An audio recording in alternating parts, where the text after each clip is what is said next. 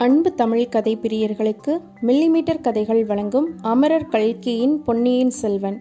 இரண்டாம் பாகம் சுழல் காற்று அத்தியாயம் நாற்பத்தி ஒன்று. அதோ பாருங்கள்.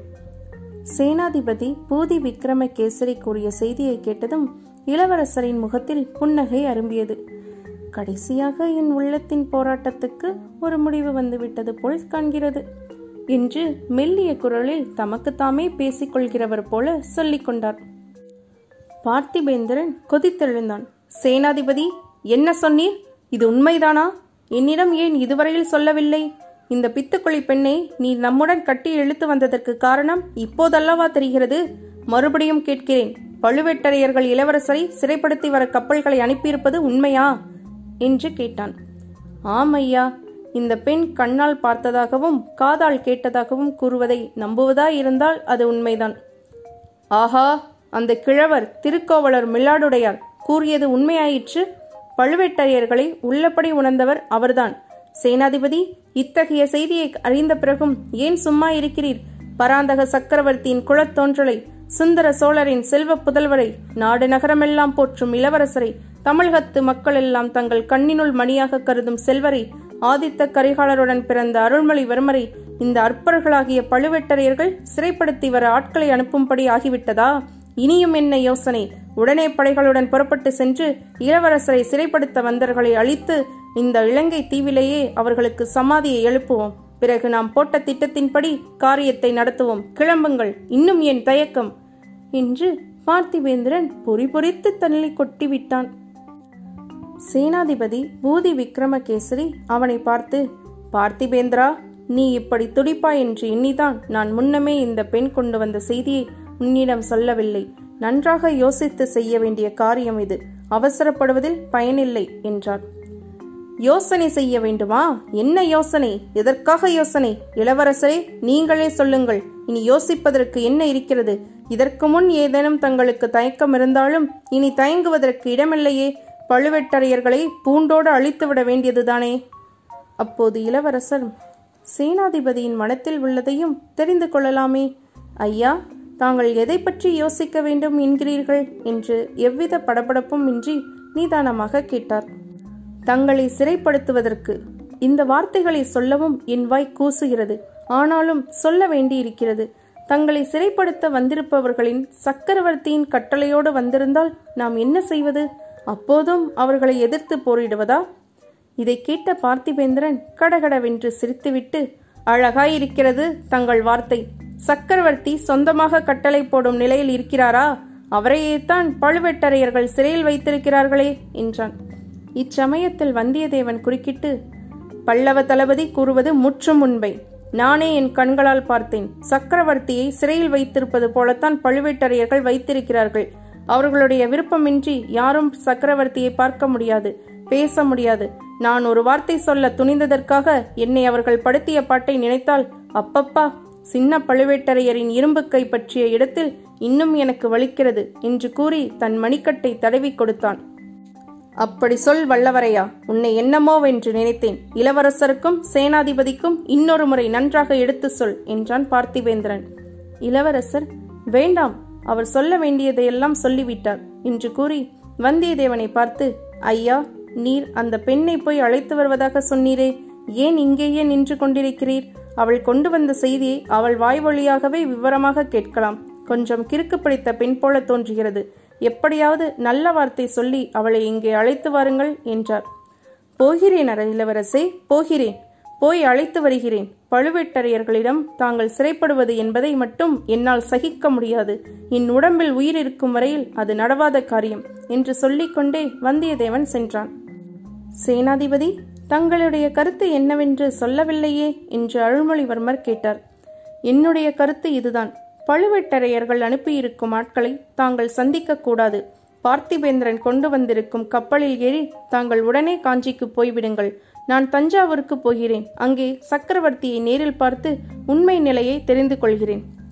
தஞ்சாவூருக்கு தாங்கள் போவது சிங்கத்தின் வாயில் தலையை கொடுப்பது போலத்தான். போனால் திரும்பி வர மாட்டீர்கள் அப்படியே அங்குள்ள பாதாள சிறையில் போய்விடுவீர்கள்.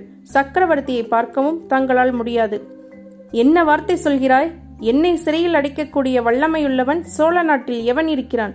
சக்கரவர்த்தியை நான் சந்திக்க கூடாது என்று தடுக்கக்கூடிய ஆண்மையுள்ளவன் எவன் இருக்கிறான்? மேலும் அங்கே முதன் மந்திரி அனிருத்த பிரம்மராயர் இருக்கிறார். பிரம்மராயர் இருக்கிறார். இருந்து என்ன பயன்? அவருக்கே சக்கரவர்த்தியை பார்க்க முடியவில்லை. இதோ அவருடைய சிஷ்யன் நிற்கிறானே. அவன் என்ன சொல்கிறான் என்று கேட்டு பார்க்கலாமே. சேனாதிபதி ஆழ்வார்க்கடியான் பக்கம் திரும்பி ஆம் இந்த வைஷ்ணவன் இங்கு நிற்பதையே மறந்துவிட்டேன். திருமலை ஏன் இப்படி மௌனமாக நிற்கிறாய்? சற்று முன் இளவரசர் சொன்னது போல் நீயும் ஊமையாகி விட்டாயா? என்றார். சேனாதிபதி கடவுள் நமக்கு இரண்டு காதுகளை கொடுத்திருக்கிறார். வாய் ஒன்றைத்தான் கொடுத்திருக்கிறார். ஆகையால் செவிகளை நன்றாக உபயோகப்படுத்து பேசுவதை கொஞ்சமாக வைத்துக்கொள் என்று என் குருநாதர் எனக்கு சொல்லியிருக்கிறார். முக்கியமாக பெரிய ராஜாங்க விஷயங்களை பற்றி பேச்சுக்கள் நடக்கும் விடயத்தில் அந்த விரதத்தை கண்டிப்பாக கடைபிடித்து வர சொல்லியிருக்கிறார். குருவின் வாக்கை நன்றாக நிறைவேற்றுகிறாய். நாங்களே இப்போது கேட்பதனால் சொல் உன்னுடைய யோசனை என்ன? எதை பற்றி என் யோசனையை கேட்கிறீர்கள் சேனாதிபதி? இத்தனை நேரம் பேசிக்கொண்டிருந்த விஷயமாகத்தான் இளவரசர் இப்போது என்ன செய்வது உசிதம்? இலங்கையிலேயே இருக்கலாமா அல்லது காஞ்சிக்கு போகலாமா? என்னுடைய உண்மையான கருத்தை சொல்லட்டுமா? இளவரசர் அனுமதித்தால் சொல்கிறேன். ஏதோ யோசனையில் ஆழ்ந்திருந்த அருள்மொழிவர்மர் ஆழ்வார்க்கடியானை ஏறிட்டு பார்த்து சொல் திருமலை தாராளமாய் மனத்தை விட்டு சொல் என்று தைரியப்படுத்தினார். இந்த இலங்கை தீவிலேயே மிக கடுமையான கட்டுக்காவல் உள்ள சிறைச்சாலை எது உண்டோ அதை கண்டுபிடித்து அதற்குள்ளே இளவரசரை அடைத்து போட வேண்டும். வெளியில் பலமான காவலும் போட வேண்டும். இது என்ன உளறல்? என்றார் சேனாதிபதி. விளையாட இதுதானா சமயம்? என்றான் பார்த்திவேந்திரன். நான் உளரவும் இல்லை விளையாடவும் இல்லை. மனத்தில் உள்ளதை சொன்னேன். நேற்று இரவு இளவரசர் அனுராதபுரத்து வீதிகளின் வழியாக வந்து கொண்டிருந்தார். அவர் தலைமீது ஒரு வீட்டின் முன்முகப்பு இடிந்து விழுந்தது. பிறகு ஒரு வீட்டில் நாங்கள் படுத்திருந்தோம். நல்ல வேளையாக ஒரு காரியத்தின் பொருட்டு எழுந்து போய்விட்டோம். சற்று நேரத்துக்கெல்லாம் அந்த வீடு தீப்பற்றி எரிந்தது. இவையெல்லாம் உண்மையா இல்லையா என்று இளவரசரையே கேளுங்கள். இருவரும் இளவரசரை நோக்கினார்கள். அவருடைய முகபாவம் ஆழ்வார்க்கடியானுடைய கூற்றை உறுதிப்படுத்தியது. இந்த அபாயங்கள் எல்லாம் யாருக்காக நேர்ந்தவை என்று கேளுங்கள். என்னையோ அல்லது வந்தியத்தேவனையோ கொல்லுவதற்காக யாராவது வீட்டை கொளுத்துவார்களா? பார்த்திவேந்திரன் உடனே துள்ளி குதித்து இளவரசரை கொல்லுவதற்காகத்தான் யாரோ முயற்சி செய்தார்கள். இதனால் இளவரசர் என்னுடன் காஞ்சிக்கு வரவேண்டிய அவசியம் உறுதிப்படுகிறது என்றான். கூடவே கூடாது. தங்களுடன் இளவரசரை அனுப்புவதைக் காட்டிலும் பழுவேட்டரையர்களிடமே பிடித்து கொடுத்து விடலாம் என்றான் ஆழ்வார்க்கடியான். வைஷ்ணவனே என்ன சொன்னாய்? என்று பார்த்திவேந்திரன் கத்திய உருவினான். சேனாதிபதி அவனை கையமர்த்தி திருமலை ஏன் அவ்விதம் சொல்லுகிறாய்? பார்த்திபேந்திர பல்லவர் சோழகுலத்தின் அருந்துணைவர் என்று உனக்கு தெரியாதா? என்று கேட்டார் தெரியும் சேனாதிபதி தெரியும். சிநேகம் இருந்துவிட்டால் மட்டும் போதுமா? பார்த்திபேந்திரர் சிநேகத்துக்காகவே உயிரையும் கொடுக்கக்கூடியவர் என்பதை அறிவேன் திருமலை. அதுவும் இருக்கலாம். ஆனால் நான் ஒரு கேள்வி கேட்கிறேன். அதற்கு மறுமொழி கூற சொல்லுங்கள். நாங்கள் முந்தா நாள் மாலை தம்பல்லைக்கு அருகில் போய்க் கொண்டிருந்த போது இவருடன் இரண்டு பேர் வருவதை பார்த்தோம். அந்த மனிதர்கள் யார்? இப்பொழுது அவர்கள் எங்கே என்று இவரை கேட்டு சொல்லுங்கள். பார்த்திபேந்திர பல்லவன் சிறிது திடுக்கிட்டு போனான். கொஞ்சம் தயக்கத்துடனே கூறினான் திரிகோணமலையில் அவர்களை நான் சந்தித்தேன். இளவரசர் இருக்கும் இடத்தை எனக்கு காட்டுவதாக அவர்கள் அழைத்து வந்தார்கள். அனுராதபுரத்தில் திடீரென்று மறைந்து விட்டார்கள். எதற்காக கேட்கிறாய் வைஷ்ணவனே? அவர்களை பற்றி உனக்கு ஏதாவது தெரியுமா? தெரியும். சோழ குலத்தை அடியோடு ஒழித்துவிட சபதம் செய்திருப்பவர்களில் அவர்கள் இருவர் என்று எனக்கு தெரியும். நேற்று அனுராதபுரத்தில் அவர்கள்தான் இளவரசரை கொல்ல பார்த்தார்கள் என்று ஊகிக்கிறேன். ஆஹா அதோ பாருங்கள் என்று ஆழ்வார்க்கடியான் சுட்டிக்காட்டினான். அவன் சுட்டிக்காட்டிய இடம் அம்மண்டபத்திலிருந்து சற்று தூரத்தில் இருந்தது நெருங்கி படர்ந்திருந்த மரங்களுக்கு இடையில் ஒரு அழகிய யுவதியும் யவுன வாலிபனும் நின்று பேசிக் கொண்டிருந்தார்கள். அவர்கள் வந்தியத்தேவனும் பூங்குழலியும்தான் என்பது ஊகிக்கக்கூடியதாயிருந்தது.